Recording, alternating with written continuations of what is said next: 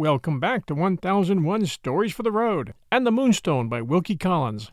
We're in second period, first narrative, chapters six, seven, and eight. And now, chapter six. Section one.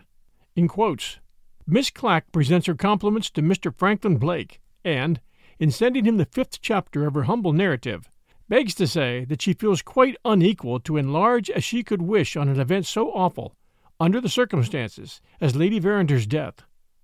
She has, therefore, attached to her own manuscripts, copious extracts from precious publications in her possession, all bearing on this terrible subject, and may those extracts, Miss Clack fervently hopes, sound as the blast of a trumpet in the ears of her respected kinsman, Mister Franklin Blake." End quote. Section two, in parentheses. In quotes, Mister Franklin Blake presents his compliments to Miss Clack and begs to thank her for the fifth chapter of her narrative. In returning the extracts sent with it, he will refrain from mentioning any personal objection which he may entertain to this species of literature, and will merely say that the proposed additions to the manuscript are not necessary to the fulfillment of the purpose that he has in view. End quote. Section three, in parentheses. Miss Clack, quote, Miss Clack begs to acknowledge the return of her extracts. She affectionately reminds Mister Franklin Blake that she is a Christian, and that it is therefore quite impossible for him to offend her. Miss C. persists in feeling the deepest interest in Mister Blake, and pledges herself, on the first occasion when sickness may lay him low, to offer him the use of her extracts for the second time. In the meanwhile, she would be glad to know, before beginning the final chapters of her narrative, whether she may be permitted to make her humble contribution complete by availing herself of the light which later discoveries have thrown on the mystery of the Moonstone. End quote. Section four, in parentheses. Quote, Mister Franklin Blake is sorry to disappoint Miss Clack. He can only repeat the instructions which he had the honor of giving her when she began her narrative. She is requested to limit herself to her own individual experience of persons and events, as recorded in her diary. Later discoveries she will be good enough to leave to the pens of those persons who can write in the capacity of actual witnesses. Section five. Quote, Miss Clack is extremely sorry to trouble Mister Franklin Blake with another letter. Her extracts have been returned, and the expression of her matured views on the subject of the Moonstone have been forbidden. Miss Clack is painfully conscious that she ought, in the worldly phase, to feel herself put down.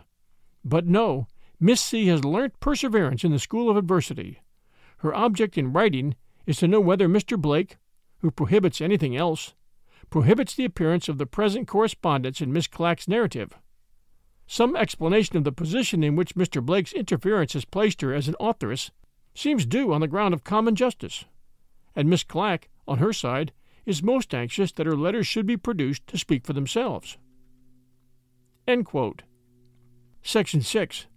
Mister Franklin Blake agrees to Miss Clack's proposal on the understanding that she will kindly consider this intimation of his consent as closing the correspondence between them. Section seven. Miss Clack feels it an act of Christian duty, before the correspondence closes, to inform Mister Franklin Blake that his last letter, evidently intended to offend her, has not succeeded in accomplishing the object of the writer. She affectionately requests Mister Blake to retire to the privacy of his own room, and to consider within himself whether the training which can thus elevate a poor weak woman above the reach of insult be not worthy of greater admiration than he is now disposed to feel for it. On being favored with an intimation to that effect, Miss C. solemnly pledges herself to send back the complete series of her extracts to Mister Franklin Blake. To this letter no answer was received. Comment is needless. Signed, Drusilla Clack. Chapter seven. The foregoing correspondence will sufficiently explain why no choice is left to me but to pass over Lady Verinder's death with the simple announcement of the fact which ends my fifth chapter. Keeping myself for the future strictly within the limits of my own personal experience, I have next to relate that a month elapsed from the time of my aunt's decease before Rachel Verinder and I met again. That meeting was the occasion of my spending a few days under the same roof with her. In the course of my visit, something happened, relative to her marriage engagement with Mister Godfrey Ablewhite, which is important enough to require special notice in these pages. When this last of many painful family circumstances has been disclosed, my task will be completed, for I shall then have told all that I know as an actual and most unwilling witness of events. My aunt's remains were removed from London, and were buried in the little cemetery attached to the church in her own park.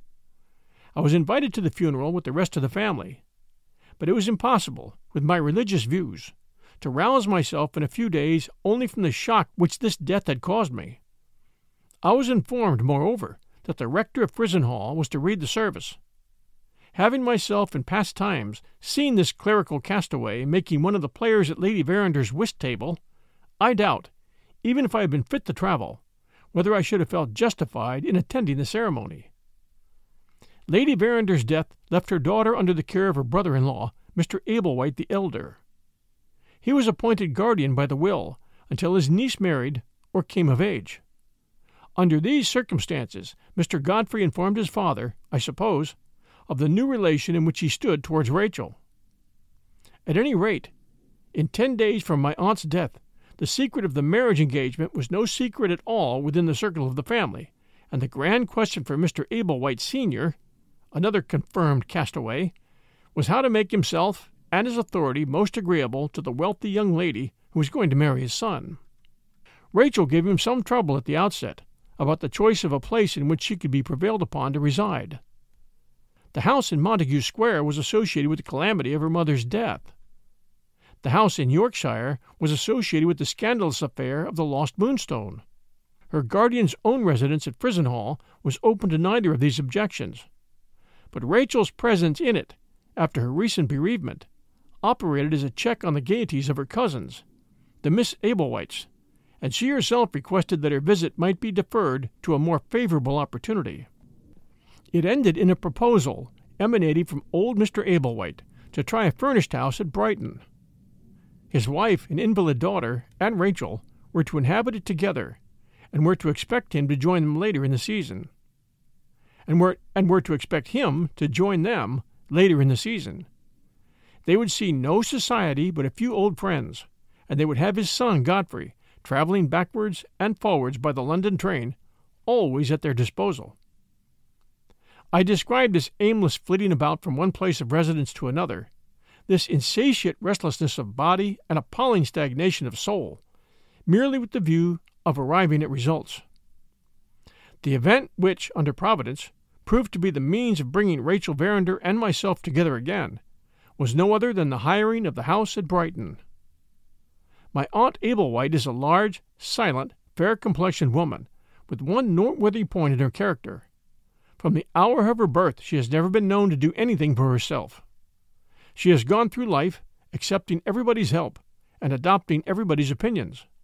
A more hopeless person, in a spiritual point of view, I've never met. There is absolutely, in this perplexing case, no obstructive material to work upon.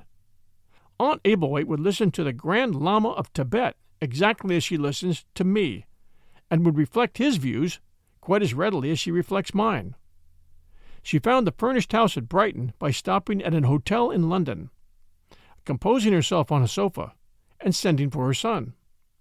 She discovered the necessary servants by breakfasting in bed one morning, still at the hotel, and giving her maid a holiday on condition that the girl would begin enjoying herself by fetching Miss Clack. I found her placidly fanning herself in her dressing-gown at eleven o'clock. "Drusilla, dear, I want some servants. You are so clever. Please get them for me." I looked round the untidy room. The church bells were going for a weekday service. They suggested a word of affectionate remonstrance on my part. "Oh, Aunt," I said sadly, "is this worthy of a Christian Englishwoman? Is the passage from time to eternity to be made in this manner?" My aunt answered, "I'll put on my gown, Drusilla, if you will be kind enough to help me." What was to be said after that? I've done wonders with murderesses, and I've never advanced an inch with Aunt Ablewhite. "Where is the list," I asked, "of the servants whom you require?" My aunt shook her head. She hadn't even energy enough to keep the list. "Rachel has got it, dear," she said, "in the next room." I went into the next room, and so saw Rachel again for the first time since we had parted in Montague Square. She looked pitiably small and thin in her deep mourning. If I attached any serious importance to such a perishable trifle as personal appearance, I might be inclined to add that hers was one of those unfortunate complexions which always suffer when not relieved by a border of white next to the skin.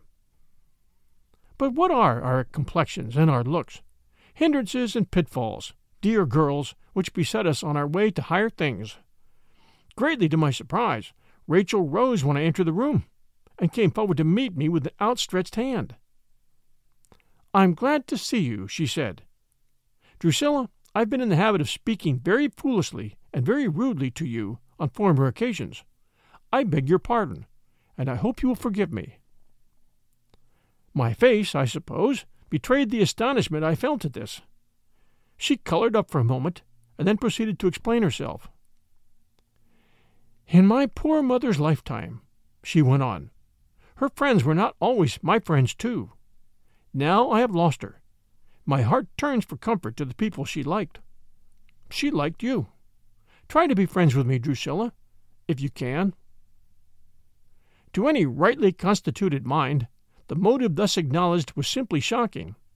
Here in Christian England was a young woman in a state of bereavement, with so little idea of where to look for true comfort that she actually expected to find it among her mother's friends. Here was a relative of mine, awakened to a sense of her shortcomings towards others, under the influence, not of conviction and duty, but of sentiment and impulse. Most deplorable to think of, but still suggestive of something hopeful, to a person of my experience implying the good work. There could be no harm, I thought, in ascertaining the extent of the change which the loss of her mother had wrought in Rachel's character. I decided, as a useful test, to probe her on the subject of her marriage engagement to Mister Godfrey Ablewhite. We'll return with this chapter of The Moonstone right after these sponsor messages. And now, back to our story. Having first met her advances with all possible cordiality, I sat by her on the sofa at her own request. We discussed family affairs and future plans, always excepting that one future plan which was to end in her marriage. Try as I might to turn the conversation that way, she resolutely declined to take the hint. Any open reference to the question, on my part, would have been premature at this early stage of our reconciliation. Besides, I had discovered all I wanted to know. She was no longer the reckless, defiant creature whom I had heard and seen on the occasion of my martyrdom in Montague Square. This was, of itself, enough to encourage me to take her future conversion in hand, beginning with a few words of earnest warning directed against the hasty formation of the marriage tie, and so getting on to higher things. Looking at her now, with this new interest, and calling to mind the headlong suddenness with which she had met Mister Godfrey's matrimonial views, I felt the solemn duty of interfering with a fervor which assured me that I should achieve no common results. Rapidity of proceeding was, as I believed, of importance in this case. I went back at once to the question of the servants wanted for the furnished house. "Where is the list, dear?" Rachel produced it. "Cook, kitchenmaid, housemaid, and footman," I read. "My dear Rachel, these servants are only wanted for a term, the term during which your guardian has taken the house. We shall have great difficulty in finding persons of character and capacity to accept a temporary engagement of that sort, if we try in London. Has the house in Brighton been found yet?" She answered, "Yes, Godfrey has taken it, and persons in the house wanted him to hire them as servants. He thought they would hardly do for us, and came back having settled nothing." "And you have no experience yourself in these matters, Rachel?" "None whatever." "And Aunt Ablewhite won't exert herself?" "No, poor dear. Don't blame her, Drusilla. I think she's the only really happy woman I've ever met with." "There are degrees in happiness, darling. We must have a little talk some day on that subject. In the meantime, I will undertake to meet the difficulty about the servants. Your aunt will write a letter to the people of the house." "She will sign a letter, if I write it for her, which comes to the same thing." "Quite the same thing. I shall get the letter, and I will go to Brighton tomorrow." "How extremely kind of you! We will join you as soon as you are ready for us. And you will stay, I hope, as my guest. Brighton is so lively. You are sure to enjoy it." In those words the invitation was given, and the glorious prospect of interference was open before me. It was then the middle of the week. By Saturday afternoon the house was ready for them. In that short interval I had sifted, not the characters only, but the religious views as well, of all the disengaged servants who applied to me, and had succeeded in making a selection which my conscience approved. I also discovered and called on two serious friends of mine, residents in the town, to whom I knew could confide the pious object which had brought me to Brighton. One of them, a clerical friend, kindly helped me to take sittings for our little party in the church in which he himself ministered. The other, a single lady, like myself, placed the resources of her library, composed throughout of precious publications, entirely at my disposal. I borrowed half a dozen works, all carefully chosen with a view to Rachel. When these had been judiciously distributed in the various rooms she would be likely to occupy, I considered that my preparations were complete. Sound doctrine in the servants who waited on her, sound doctrine in the minister who preached to her, sound doctrine in the books that lay on her table. Such was the treble welcome which my zeal had prepared for the motherless girl. A heavenly composure filled my mind, on that Saturday afternoon, as I sat at the window waiting the arrival of my relatives. The giddy throng passed and repassed before my eyes. Alas, how many of them felt my exquisite sense of duty done! An awful question. Let us not pursue it. Between six and seven the travellers arrived. To my indescribable surprise, they were escorted, not by Mister Godfrey, as I had anticipated, but by the lawyer, Mister Bruff. "How do you do, Miss Clack?" he said. "I mean to stay this time." That reference to the occasion on which I had obliged him to postpone his business to mine, when we were both visiting in Montague Square, satisfied me that the old worldling had come to Brighton with some object of his own in view. I had prepared quite a little paradise for my beloved Rachel, and here was the serpent already. "Godfrey was very much vexed, Drusilla, not to be able to come with us," said my Aunt Ablewhite. "There was something in the way which kept him in town. Mister Bruff volunteered to take his place and make a holiday of it till Monday morning. By the by, Mister Bruff, I'm ordered to take exercise, and I don't like it." "That," added Aunt Ablewhite, pointing out of the window to an invalid going by in a chair on wheels, drawn by a man, "is my idea of exercise. If it's air you want, you get it in your chair, and if it's fatigue you want, I'm sure it's fatigue enough to look at the man."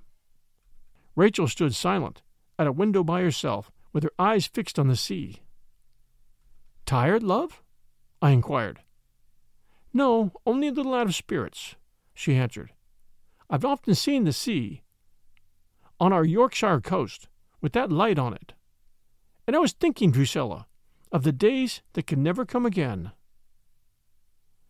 Mister Bruff remained to dinner, and stayed through the evening. The more I saw of him, the more certain I felt that he had some private end to serve in coming to Brighton. I watched him carefully. He maintained the same appearance of ease, and talked the same godless gossip hour after hour until it was time to take leave. As he shook hands with Rachel, I caught his hard and cunning eyes resting on her for a moment with a peculiar interest and attention. She was plainly concerned in the object that he had in view. He said nothing out of the common to her or to anyone on leaving. He invited himself to luncheon the next day, and then he went away to his hotel. It was impossible the next morning to get my Aunt Ablewhite out of her dressing-gown in time for church. Her invalid daughter, suffering from nothing, in my opinion, but incurable laziness, inherited from her mother, announced that she meant to remain in bed for the day. Rachel and I went alone together to church. A magnificent sermon was preached by my gifted friend on the heathen indifference of the world to the sinfulness of little sins. For more than an hour his eloquence, assisted by his glorious voice, thundered through the sacred edifice. I said to Rachel, when we came out, "Has it found its way to your heart, dear?" And she answered, "No, it's only made my head ache." This might have been discouraging to some people, but, once embarked on a career of manifest usefulness, nothing discourages me. We found Aunt Ablewhite and Mister Bruff at luncheon. When Rachel declined eating anything, and gave as a reason for it that she was suffering from a headache, the lawyer's cunning instantly saw and seized the chance that she had given him. "There's only one remedy for a headache," said this horrible old man. "A walk, Miss Rachel, is the thing to cure you. I am entirely at your service, if you'll honor me by accepting my arm." "With the greatest pleasure. A walk is the very thing I was longing for." "It's past two," I gently suggested. "And the afternoon service, Rachel, begins at three." "How can you expect me to go to church again?" she asked petulantly, "with such a headache as mine?" Mister Bruff officiously opened the door for her. In another minute more they were both out of the house. I don't know when I felt the solemn duty of interfering so strongly as I felt it at that moment. But what was to be done? Nothing was to be done but to interfere at the first opportunity later in the day. On my return from the afternoon service, I found that they had just got back. One look at them told me that the lawyer had said what he wanted to say. I have never before seen Rachel so silent and so thoughtful. I had never before seen Mister Bruff pay her such devoted attention, and look at her with such marked respect. He had, or pretended that he had, an engagement to dinner that day, and he took an early leave of us all, intending to go back to London by the first train next morning. "Are you sure of your own resolution?" he said to Rachel at the door. "Quite sure," she answered, and so they parted. The moment his back was turned, Rachel withdrew to her own room. She never appeared at dinner. Her maid, the person with the cap ribbons, was sent downstairs to announce that her headache had returned. I ran up to her and made all sorts of sisterly offers through the door. It was locked, and she kept it locked. Plenty of obstructive material to work on here. I felt greatly cheered and stimulated by her locking the door. When her cup of tea went up to her the next morning, I followed it in. I sat by her bedside and said a few earnest words. She listened with languid civility. I noticed my serious friend's precious publications huddled together on a table in the corner. "Had she chanced to look into them?" I asked. Yes, and they had not interested her. Would she allow me to read a few passages of the deepest interest which had probably escaped her eye? No, not now. She had other things to think of. She gave these answers, with her attention apparently absorbed in folding and refolding the frilling on her nightgown. It was plainly necessary to rouse her by some reference to those worldly interests which she still had at heart. "Do you know, love," I said, "I had an odd fancy yesterday about Mister Bruff. I thought, when I saw you after your walk with him, that he'd been telling you some bad news." Her fingers dropped from the frilling of her nightgown, and her fierce black eyes flashed at me. "Quite the contrary," she said. "It was news I was interested in hearing, and I'm deeply indebted to Mister Bruff for telling me of it." "Yes?" I said, in a tone of gentle interest. Her fingers went back to the frilling, and she turned her head sullenly away from me. I had been met in this manner, in the course of plying the good work, hundreds of times. She merely stimulated me to try again. In my dauntless zeal for her welfare, I ran the great risk and openly alluded to her marriage engagement. "News you were interested in hearing?" I repeated. "I suppose, my dear Rachel, that must be news of Mister Godfrey Ablewhite." She started up in the bed and turned deadly pale. It was evidently on the tip of her tongue to retort on me with the unbridled insolence of former times.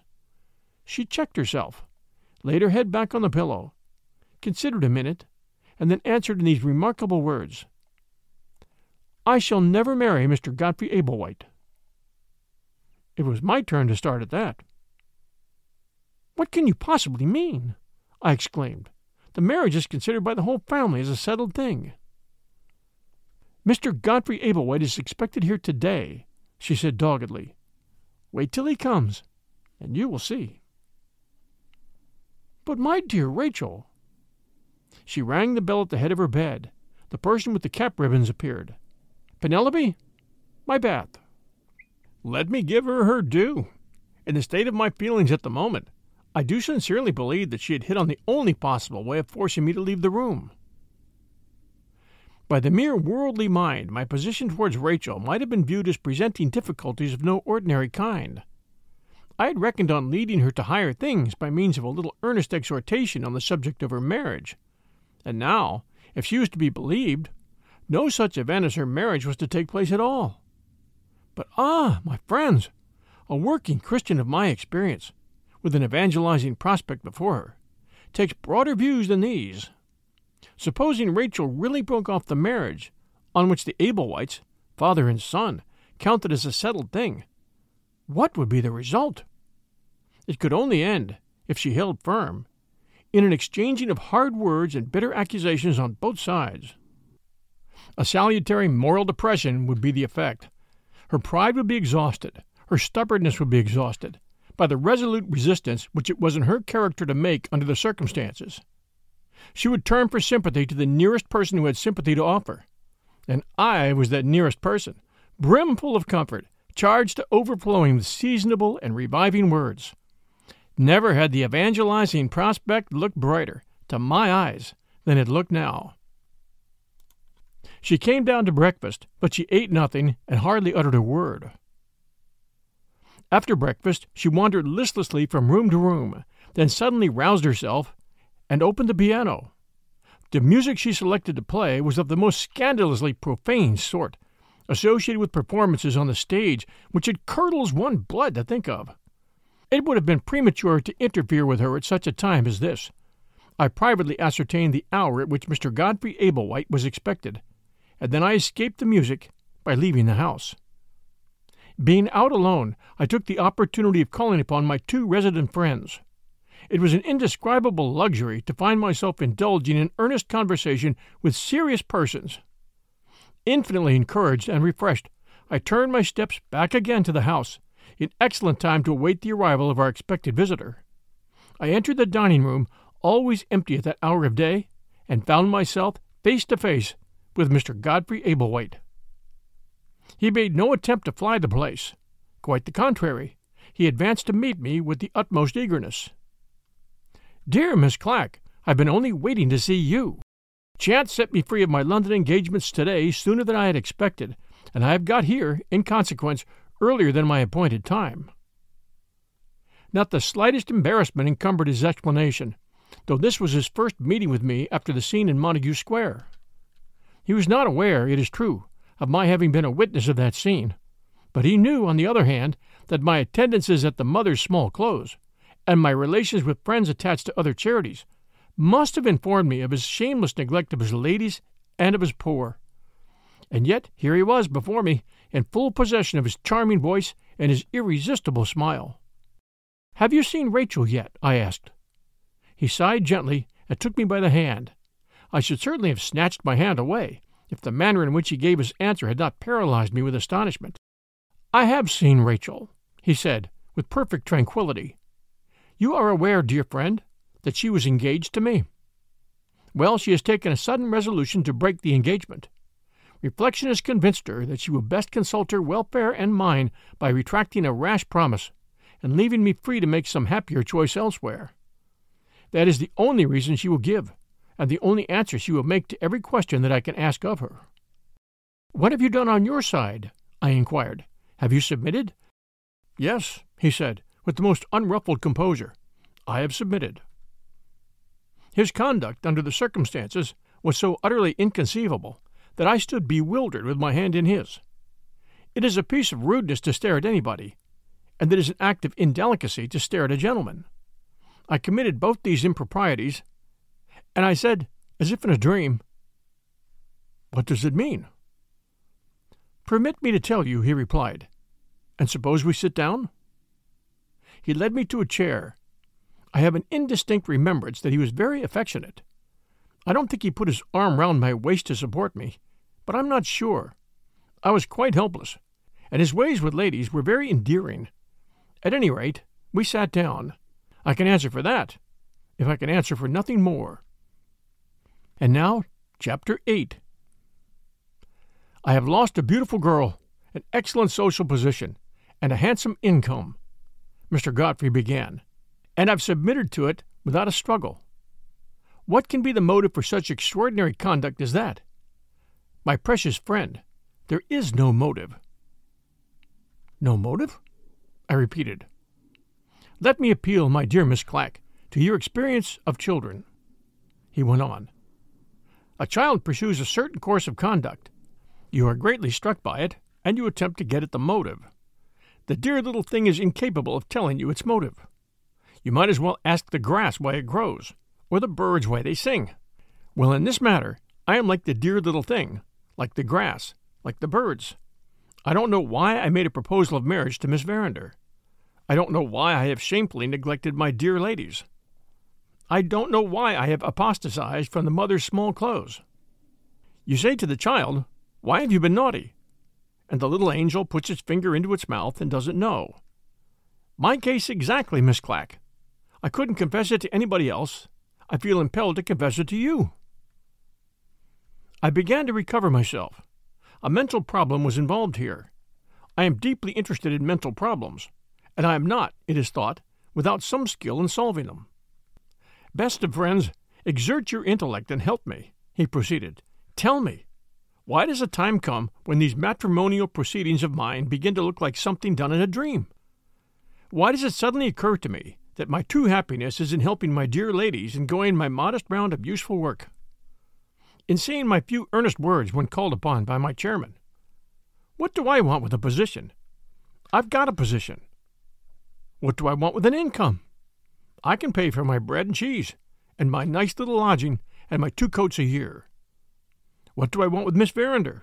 She has told me with her own lips, this dear lady is between ourselves, that she loves another man, and that her only idea in marrying me is to try and put that other man out of her head. What a horrid union is this! Oh, dear me, what a horrid union! Such are my reflections, Miss Clack, on my way to Brighton. I approach Rachel with the feeling of a criminal who is going to receive his sentence. When I find that she has changed her mind, too, when I hear her propose to break the engagement, I experience, there's no sort of doubt about it, a most overpowering sense of relief. A month ago I was pressing her rapturously to my bosom. An hour ago, the happiness of knowing that I shall never press her again intoxicates me like strong liquor. The thing seems impossible. The thing can't be. And yet, there are the facts, as I had the honor of stating them when we first sat down together in these two chairs. I have lost a beautiful girl, an excellent social position, and a handsome income, and I've submitted to it without a struggle. Can you account for that, dear friend? It's quite beyond me." His magnificent head sank on his breast, and he gave up his own mental problem in despair. I was deeply touched.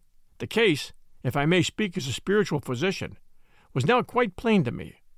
It is no uncommon event, in the experience of us all, to see the possessors of exalted ability occasionally humbled to the level of the most poorly gifted people about them. The object, no doubt, in the wise economy of Providence, is to remind greatness that it is mortal and that the power which has conferred it can also take it away. It was now, to my mind, easy to discern one of these salutary humiliations in the deplorable proceedings on dear Mister Godfrey's part, of which I had been the unseen witness. And it was equally easy to recognize the welcome reappearance of his own finer nature in the horror with which he recoiled from the idea of a marriage with Rachel, and in the charming eagerness which he showed to return to his ladies and his poor. I put this view before him in a few simple and sisterly words. His joy was beautiful to see.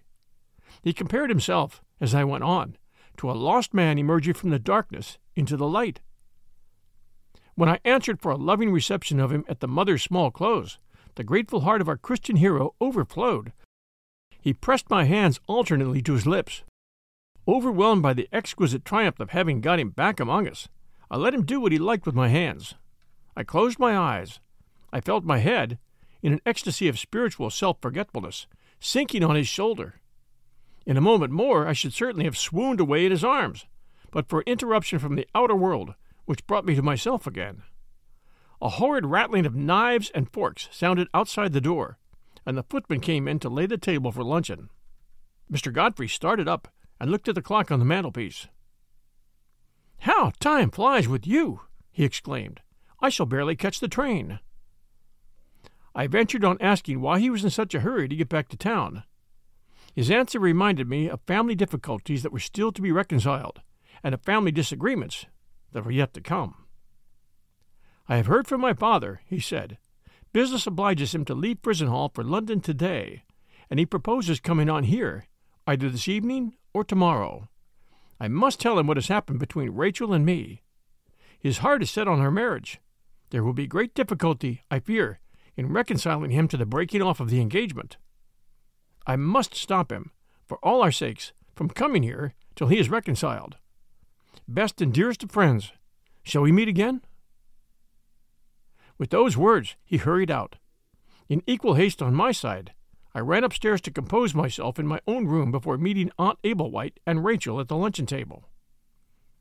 I am well aware, to dwell for a moment yet on the subject of Mister Godfrey, that the all-profaning opinion of the world has charged him with having his own private reasons for releasing Rachel from her engagement at the first opportunity she gave him. It has also reached my ears that his anxiety to recover his place in my estimation has been attributed in certain quarters to a mercenary eagerness to make his peace, through me, with a venerable committee-woman at the Mother's Small Clothes, abundantly blessed with the goods of this world, and a beloved and intimate friend of my own. I only noticed these odious slanders for the sake of declaring that they never had a moment's influence on my mind. In obedience to my instructions, I have exhibited the fluctuations in my opinion of our Christian hero, exactly as I find them recorded in my diary. In justice to myself, let me here add that, once reinstated in his place in my estimation, my gifted friend never lost that place again.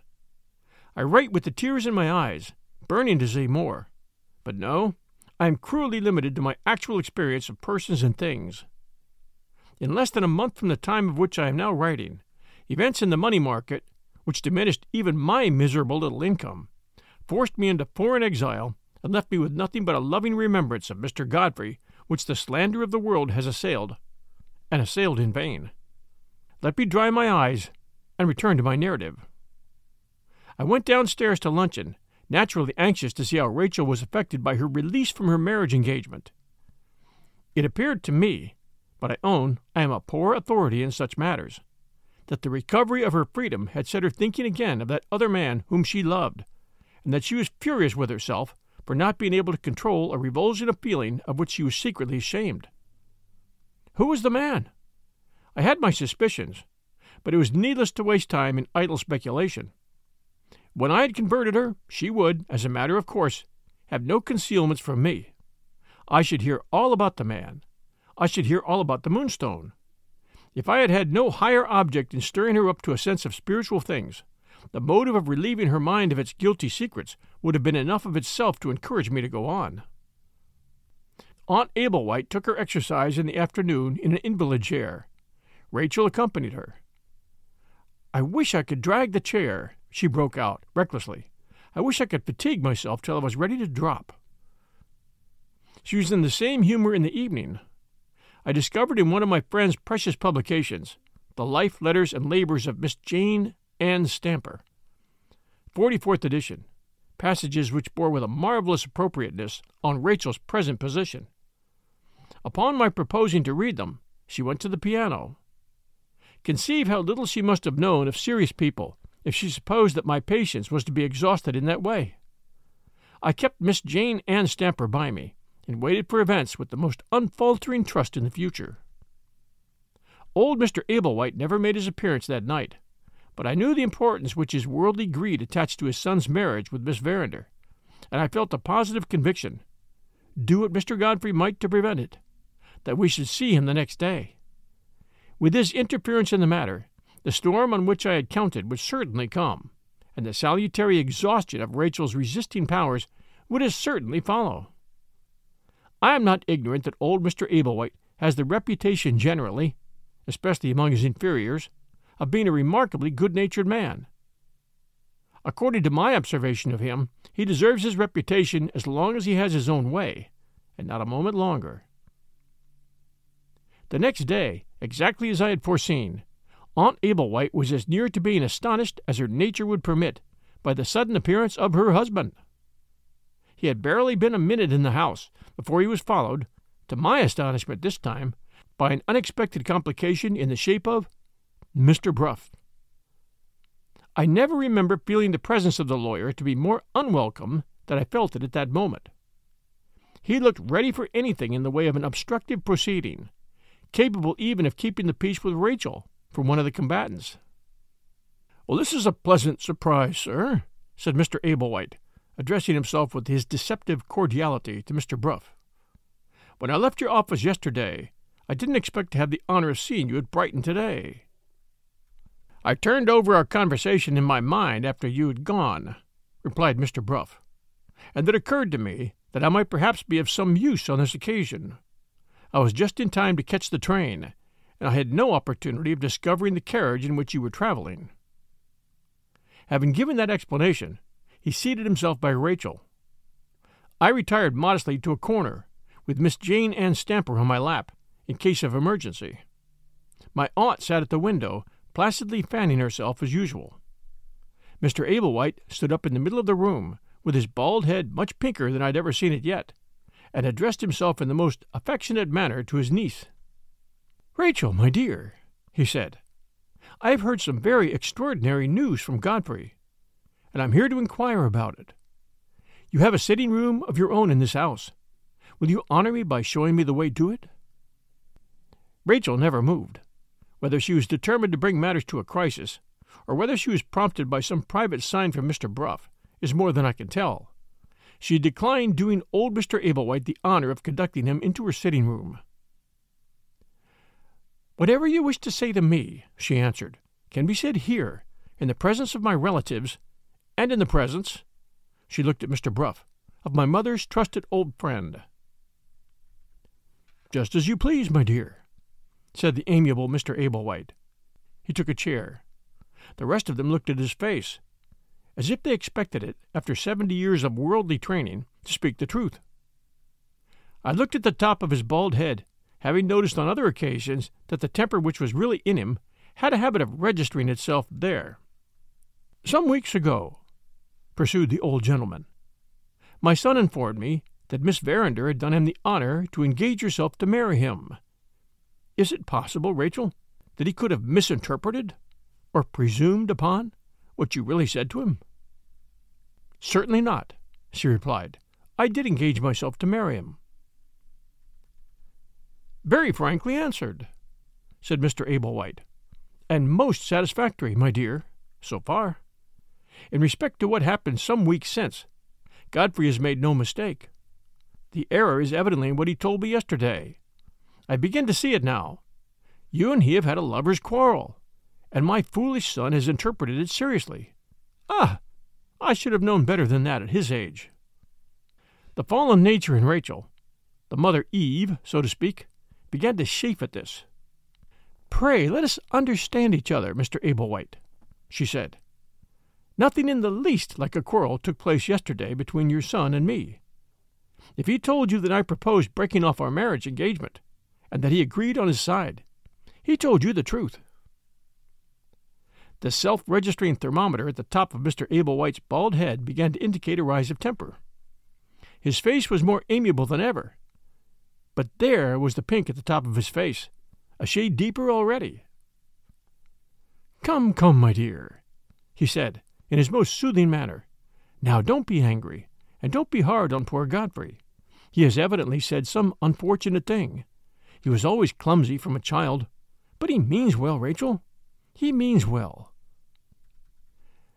"Mister Ablewhite, I have either expressed myself very badly, or you are purposely mistaking me. Once and for all, it is a settled thing between your son and myself that we remain, for the rest of our lives, cousins and nothing more. Is that plain enough?" The tone in which she said those words made it impossible, even for old Mister Ablewhite, to mistake her any longer. His thermometer went up another degree, and his voice when he next spoke ceased to be the voice which is appropriate to a notoriously good-natured man. "I am to understand, then," he said, "that your marriage engagement is broken off?" "You are to understand that, Mister Ablewhite, if you please." "I am also to take it as a matter of fact that the proposal to withdraw from the engagement came, in the first instance, from you? Yes, it came, in the first instance, from me, and it met, as I have told you, with your son's consent and approval. The thermometer went up to the top of the register. I mean, the pink changed suddenly to scarlet. My son is a mean-spirited hound, cried this furious old worldling. Injustice to myself was his father, not injustice to him. I beg to ask you, Miss Verinder, what complaint you have to make of Mister Godfrey Ablewhite. And here Mister Bruff interfered for the first time. You are not bound to answer that question, he said to Rachel. Old Mister Ablewhite fastened on him instantly. Don't forget, sir, that you are a self-invited guest here. Your interference would have come with a better grace if, if you had waited until it was asked for. Mister Bruff took no notice. The smooth varnish on his wicked old face never cracked. Rachel thanked him for the advice he had given to her, and then turned to old Mister Ablewhite, preserving her composure in a manner which, having regard to her age and her sex, was simply awful to see. Your son put the same question to me which you have just asked, she said. I had only one answer for him, and I have only one answer for you. I proposed that we should release each other, because reflection had convinced me that I should best consult his welfare and mine by retracting a rash promise, and leaving him free to make his choice elsewhere. What has my son done? Persisted Mister Ablewhite. I have a right to know that. What has my son done? She persisted just as obstinately on her side. You have had the only explanation which I think it necessary to give to you, or to him, she answered. In plain English, it's your sovereign will and pleasure, Miss Verinder, to jilt my son? Rachel was silent for a moment. Sitting close behind her, I heard her sigh. Mister Bruff took her hand and gave it a little squeeze. She recovered herself and answered Mister Ablewhite as boldly as ever. I have exposed myself to worse misconstruction than that, she said, and I've borne it patiently. The time has gone by, when you could mortify me by calling me a jilt. She spoke with a bitterness of tone which satisfied me that the scandal of the Moonstone had been in some way recalled to her mind. I have no more to say, she added, wearily, not addressing the words to anyone in particular, and looking away from us all, out of the window that was nearest to her. Mister Ablewhite got upon his feet and pushed away his chair so violently that it toppled over and fell on the floor. "I have something more to say on my side," he announced, bringing down the flat of his hand on the table with a bang.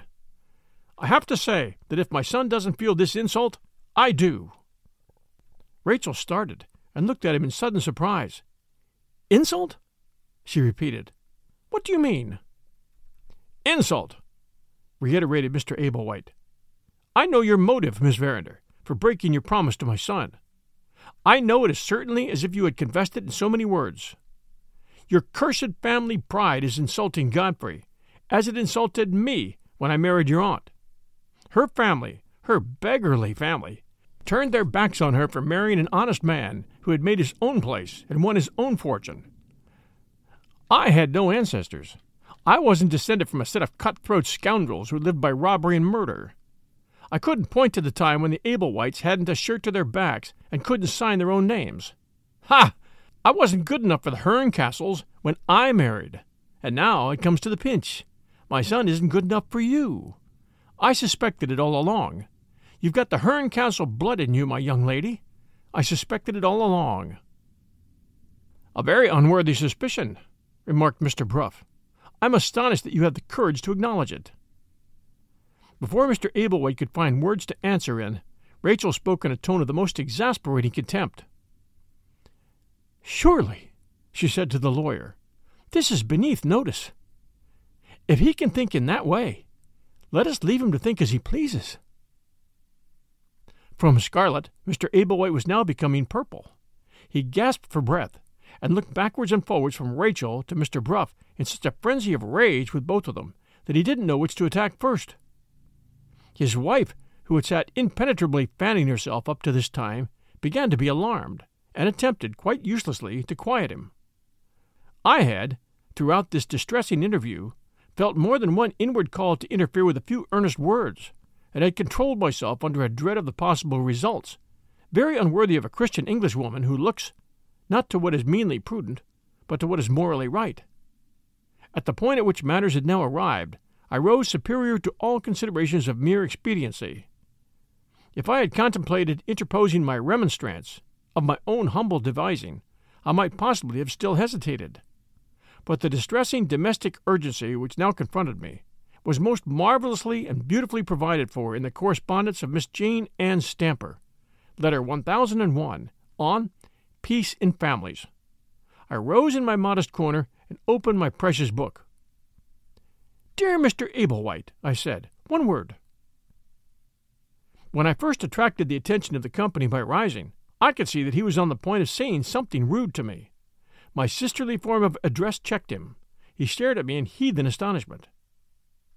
"As an affectionate well-wisher and friend," I proceeded, "and as one long accustomed to arouse, convince, prepare, enlighten, and fortify others, permit me to take the most pardonable of all liberties, the liberty of composing your mind."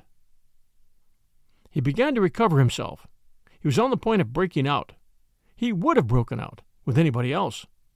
But my voice, habitually gentle, possesses a high note or so in emergencies. In this emergency, I felt imperatively called upon to have the highest voice of the two. I held up my precious book before him. I rapped the open page impressively with my forefinger. "Not my words!" I exclaimed, in a burst of fervent interruption. "Oh, don't suppose that I claim attention for my humble words. Manna in the wilderness, Mister Ablewhite. Dew on the parched earth. Words of comfort. Words of wisdom. Words of love. The blessed, blessed, blessed words of Miss Jane Ann Stamper." I was stopped there by a momentary impediment of the breath.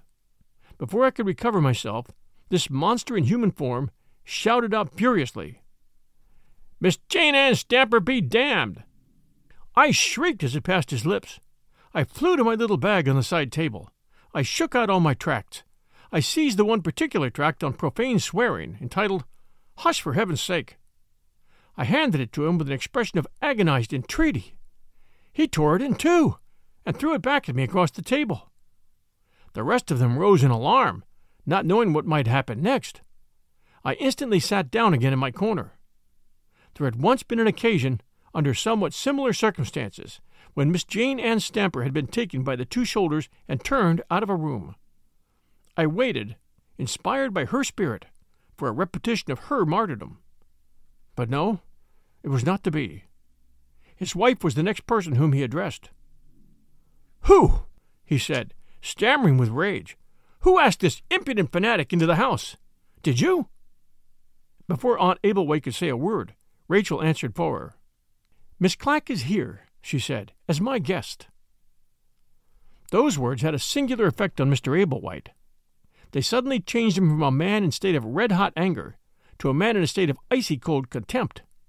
It was plain to everybody that Rachel had said something, short and plain as her answer had been, which gave him the upper hand of her at last. "Oh," he said, "Miss Clack is here as your guest? In my house?" It was Rachel's turn to lose her temper at that. Her color rose, and her eyes brightened fiercely. She turned to the lawyer, and pointing to Mister Ablewhite, asked haughtily, "What does he mean?" Mister Bruff interfered for the third time. "You appear to forget," he said, addressing Mister Ablewhite, "that you took this house as Miss Verinder's guardian, for Miss Verinder's use." "Not quite so fast," interposed Mister Ablewhite. "I have a last word to say, which I should have said some time since, if this—" He looked my way, pondering what abominable name he should call me. "If this rampant spinster had not interrupted us. I beg to inform you, sir, that, if my son is not good enough to be Miss Verinder's husband, I cannot presume to consider his father good enough to be Miss Verinder's guardian. Understand, if you please, that I refuse to accept the position which is offered to me by Lady Verinder's will. In your legal phrase, I decline to act. This house has necessarily been hired in my name. I take the entire responsibility of it on my shoulders. It is my house. I can keep it or let it, just as I please.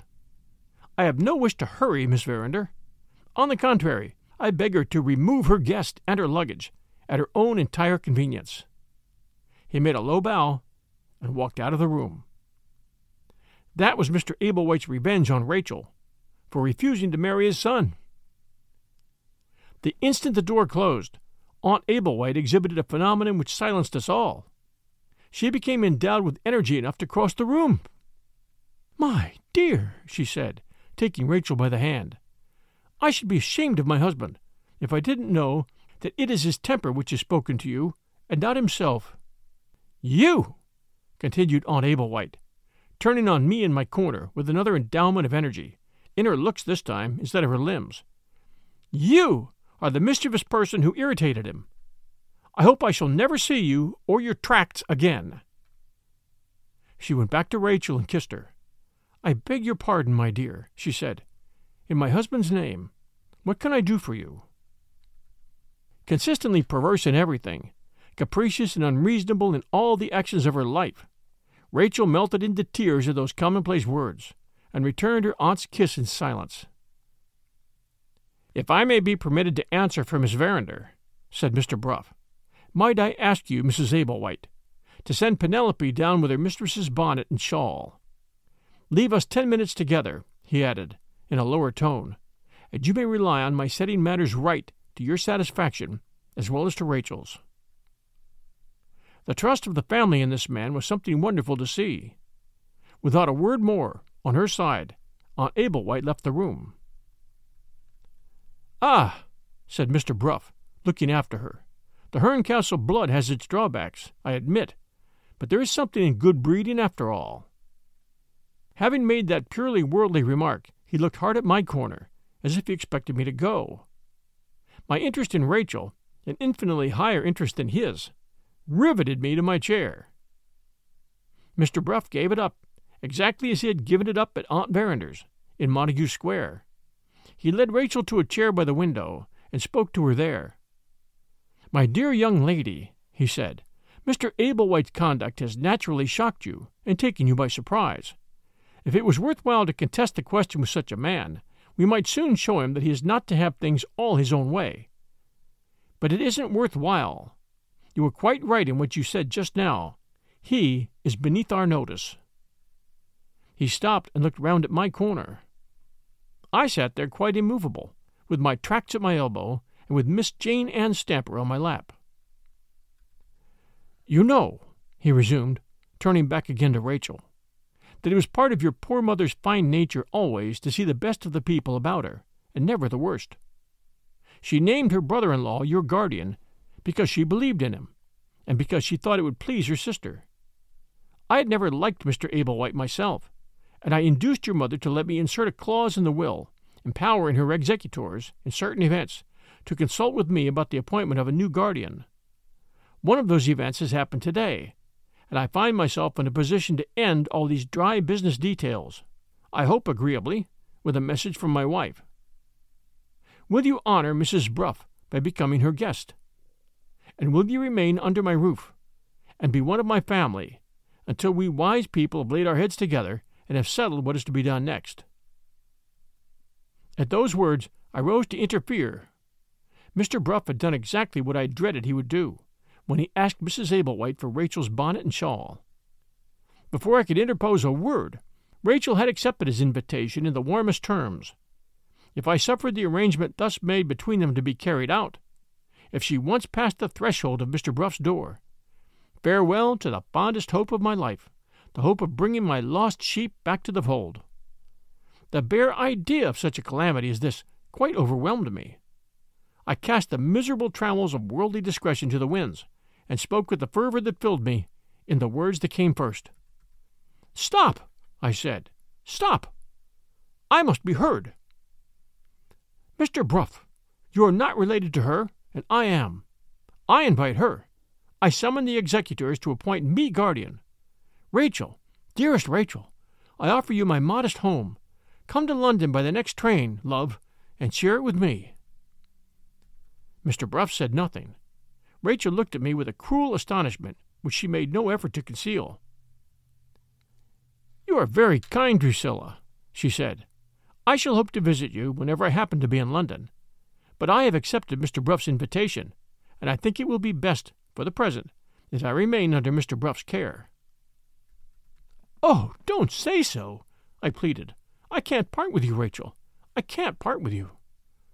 I tried to fold her in my arms, but she drew back. My fervour did not communicate itself. It only alarmed her.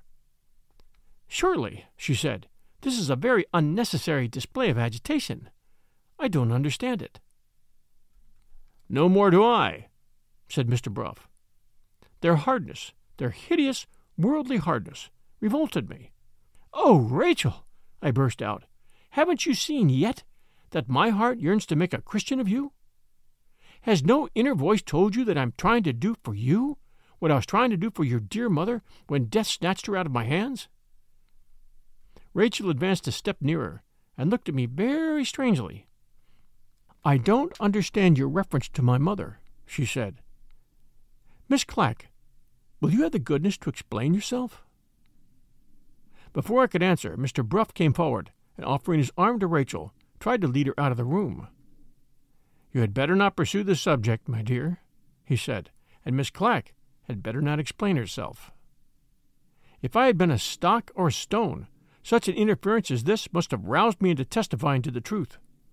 I put Mister Bruff aside indignantly with my own hand, and in solemn and suitable language I stated the view with which sound doctrine does not scruple to regard the awful calamity of dying unprepared. Rachel started back from me, I blushed to right, with a scream of horror. "Come away," she said to Mister Bruff. "Come away, for God's sake, before that woman can say any more.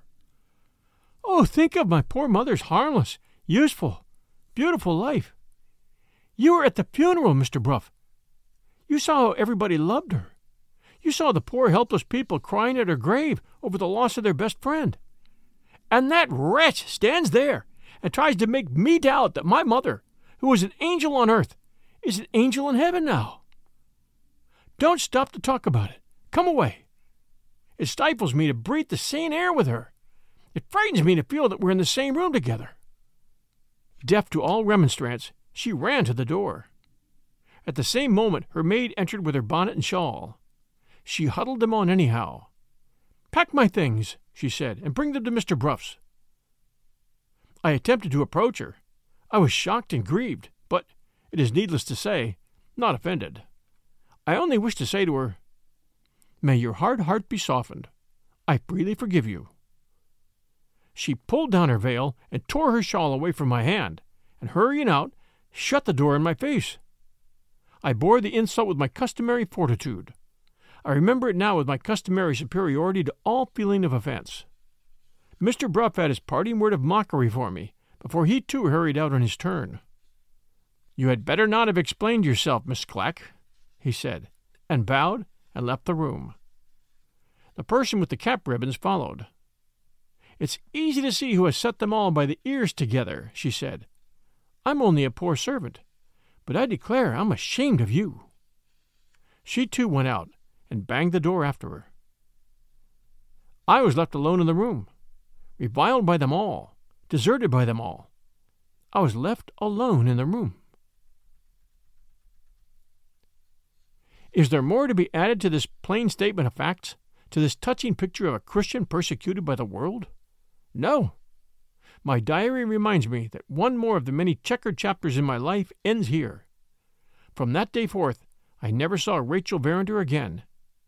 She had my forgiveness at the time when she insulted me. She has had my prayerful good wishes ever since. And when I die, to complete the return on my part of good for evil, she will have the life, letters, and labors of Miss Jane Ann Stamper left her as a legacy by my will.